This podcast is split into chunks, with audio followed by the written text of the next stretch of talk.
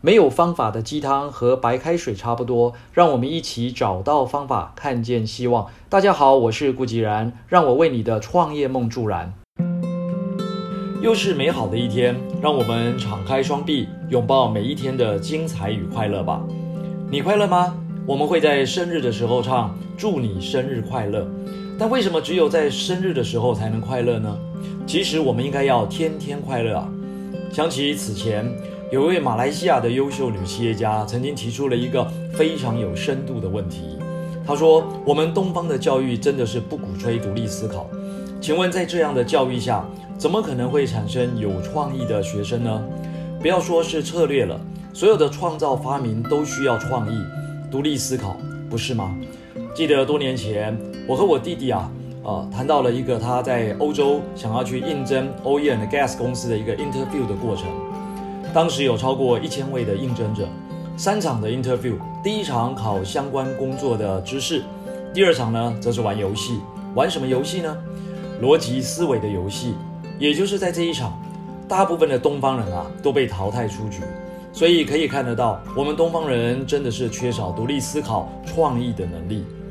这个问题点出了许多东方家长的内心，他们的担忧，也让我想起了英国知名哲学家。数学家也是逻辑学家的罗素先生啊，曾经讲过的一段话。他说：“我活了一辈子啊，却从未好好过日子。”根据全球知名的安宁照护权威 Elizabeth Kubler-Ross 的统计，这也是临终病患最常说的一句话。如果许多人都有同感，那证明这件事啊一点也不荒谬了。因为我们大多数的人其实都过得并不快乐。快不快乐与上面提到的缺乏创意以及独立思考有什么关联呢？大有关联。各位想一想，什么状况下我们可以真正充满喜悦与朝气，并且每日充满活力地面对生活与工作呢？现今的社会，很多人甚至是大部分的人都是不情不愿、愁眉苦脸的在工作，仅有少数的人啊，可以每天迫不及待地冲向工作场合，愉快地展开一整天的工作。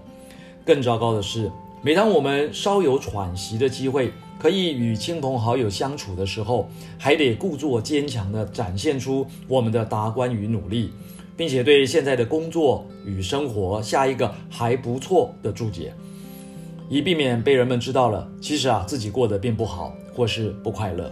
那为什么会活成这样呢？因为我们东方的教育啊，不鼓吹独立思考，只重视那些统一而标准的答案。也因此扼杀了我们每一个人与生俱来的天赋，而当这个天赋失去空间，甚至被压抑到无法存在的时候，我们每个人就只能照着别人的期望来活着，这样难道不痛苦吗？其实失去天赋就失去了创意，这是很多人都不知道的重中之重啊！一个充满动感的人生啊，应该是我们的能力、热情和日常工作的交集。也就是职业与热情的结合。俗话说“天生我材必有用”，这不是一句口号，更不是写作文时的加分句。所以我常劝这个周遭的朋友啊，不必太在意孩子的课业分数，那个分数只代表的是某个标准、某个逻辑、某个领域里面的尺度，却不是人生当中的唯一尺度。更直接的想，我们大部分的人都很羡慕那些事业成功的企业家。请问他们当中有多少人的课业成绩是名列前茅的呢？其实很少，对吧？那为什么我们要逼着自己的孩子去名列前茅呢？更进一步讲，三十年前你能够想象今天的生活样貌吗？想象不到吧？那么从现在开始的三十年后呢？还是想象不到啊？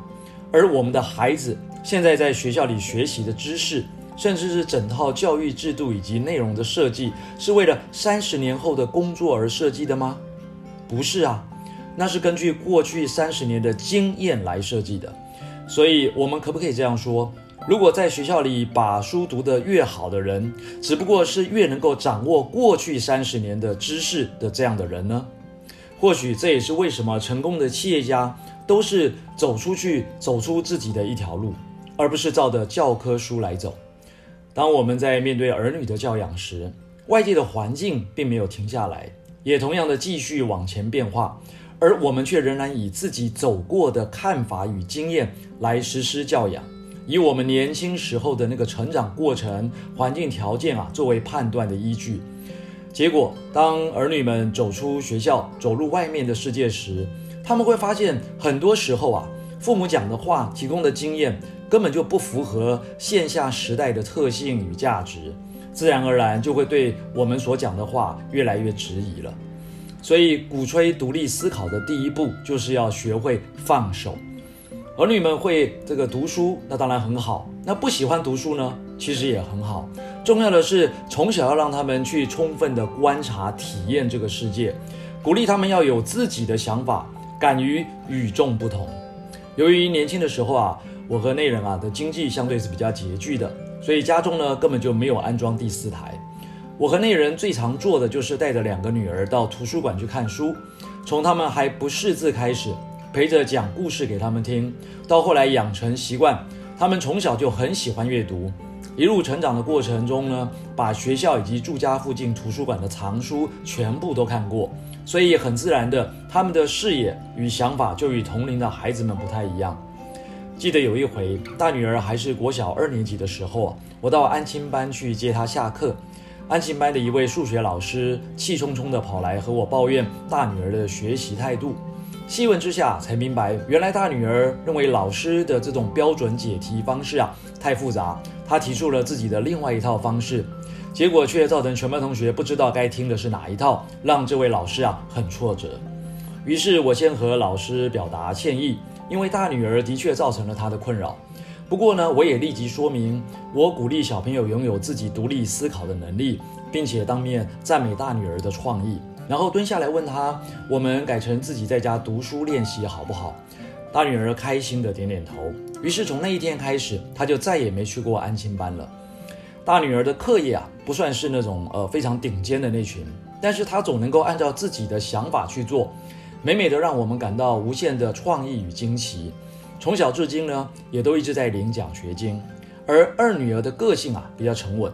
讲述的话、写出的文章，往往充满了很深的寓意与哲理。她的自我要求与这个坚持不懈的做事态度啊，也让我们赞叹不已。国小毕业时，甚至领到的是市长奖。要补充说明的是，无论是大女儿还是二女儿，我们都没有刻意的去要求他们的课业。知名大提琴家保罗·卡萨尔说过的一段话，非常非常值得我们家长们呢去细细的思考。在这里提供大家。让大家呢做一个参考，让我们也能够拥抱自己的天赋，拥抱每一天的阳光与快乐。他的讲法是这样的：我们活着的每一秒，都是宇宙中独一无二的新时刻，也是一去再也不复返的瞬间。我们能够教导子孙的是什么呢？是二加二等于四吗？还是法国首都在巴黎？我们可能教导过他们去认识自己呢？我们应该要告诉每一个孩子，你知道你是谁吗？你是世界上的一个大惊奇与美好，你是独一无二的，不可能有另外一个孩子与你一模一样。去用你的双手、双脚以及灵活的手指去展现属于你的风格吧。